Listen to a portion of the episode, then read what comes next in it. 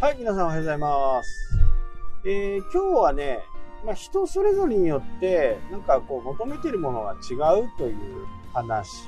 で、今回、先日ね、行ってきた和倉温泉なんですけど、えー普通だとね、めんどくさい場合だと連泊しちゃいますよね。でも、連泊しないでですね、違うホテルを近場でね、近場なんでね、か意味あんのかどうなのかっていうふうに皆さん思われるかもしれないですけど、まあ、いろんなホテル、旅館に泊まることでね、こう、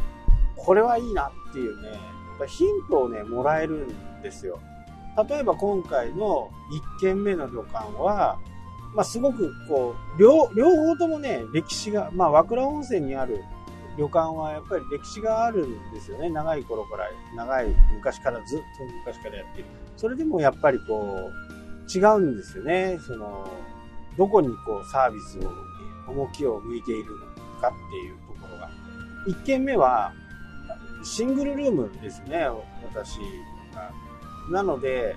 本当にね、こう狭い部屋でも全然いいわけですよ。で、えー食事もね、えー夜は作れないで、朝だけとか、まあそういうプランを探して行ったわけなんですけど、1軒目はね、なんかもう、ザ旅館みたいな感じです。えーまあね、これ人それぞれだとは思うんですけど、やっぱりこう、お部屋まで案内してくれるのがね、旅館。まあホテルはあんまりないですよ。ホテルって、高級になってもないから、そこはね、ザ旅館だったんです。まあ僕みたいなね、えー言ってしまえばね、3分の1ぐらいの料金で泊まるわけですから、こっちもなんか気が引けるわけですよ。中井さんがね、来て、ここは、ここはお部屋です。ここが非常口です。お風呂はこうなってます。というのがね。まあ、人と比べてちょっと僕は旅行とかね、そういう温泉とか、まあ温泉ソムリエっていうのもありますし、ちょこちょこいろんなとこ行くんですよ。で、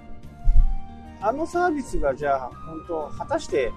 僕にとってはあまりいらないなんか気が気を使っちゃうっていうのかな。ちょっとね深く考えるといやーなんかこうチップを渡さなきゃダメかなとかね、まあ、そういう習慣はないんですよ。日本にはないんだけどやっぱりこうそういう人たちにね感謝の気持ちを込めるにはやっぱりこうチップっていうのがねあると思うんですよね。だから、そのことを考えちゃうとね、いやいや、僕みたいなものはもう荷物もね、全部自分で持ちますし、ほとんど僕は全部荷物、あのそういう旅館、ザ旅館みたいなとこ行ってもね、ほとんど持ちます。いやいや、いいですから、いいですからって言われますけど、いや、貴重品入ってるんでって言うとね、あ、そうですかみたいな感じになるんですよね。入ってないんだけど。それはね、なんかこう、一つ、ちょっとしたコツかな、みたいになってね。で、えー中井さんがいて、お部屋まで案内してくれて、部屋はね、本当になんかこう、都内で泊まるようなね、シングルルームみたいな感じです。で、もう、もう一本はね、もう一個の方は、まあ、旅館ではあるんですけど、何々屋とかっていう旅館なんですけどね、えー形式的にはね、ホテル、温泉ホテルみたいな感じ。多分、多分ね、あの、僕は不快には思わなかったんですけど、その、料金とか、その場所とかによってね、中井さんが案内するか案内しないかっていうのがね、多分分かれてるんじゃないかなっていうふうにね、思います。まあ僕みたいなあのはね、はい、このエレベーター乗って行ってくださいみたいな感じでしたね。僕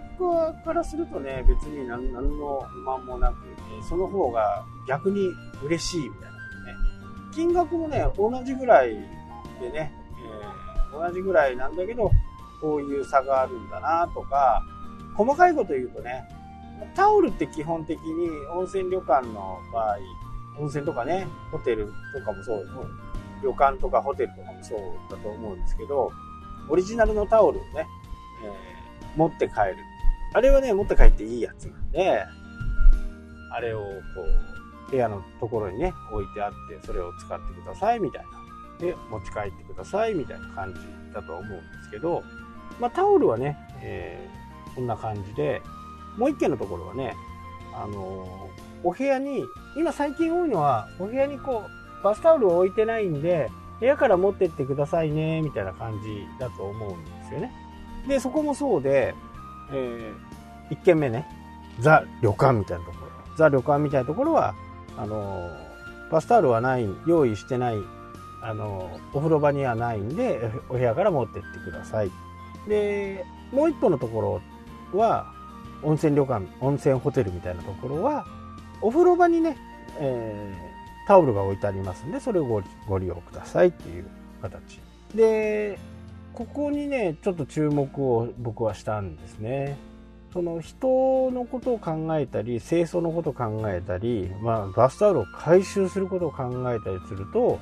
お風呂場でね、お風呂場に置いてあって、それを使った後の箱に入れるみたいな感じの方が人件費的にはいいのかなみたいなね感じでしたね。で両方2軒行ったんでまた比べることができるんですけど他の和倉温泉は分かんないですよ。他の和倉温泉は分かんないけど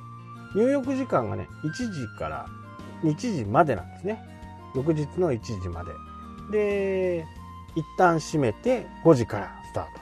えー、2時3時4時。まあ4時間ぐらいがね、クローズの時間があると。で、北海道の場合はほとんどが、まあ24時間入れるところがね、多いんですけど、まあこの4時間で清掃したりね、いろいろするのかなと思ったら、また清掃時間はね、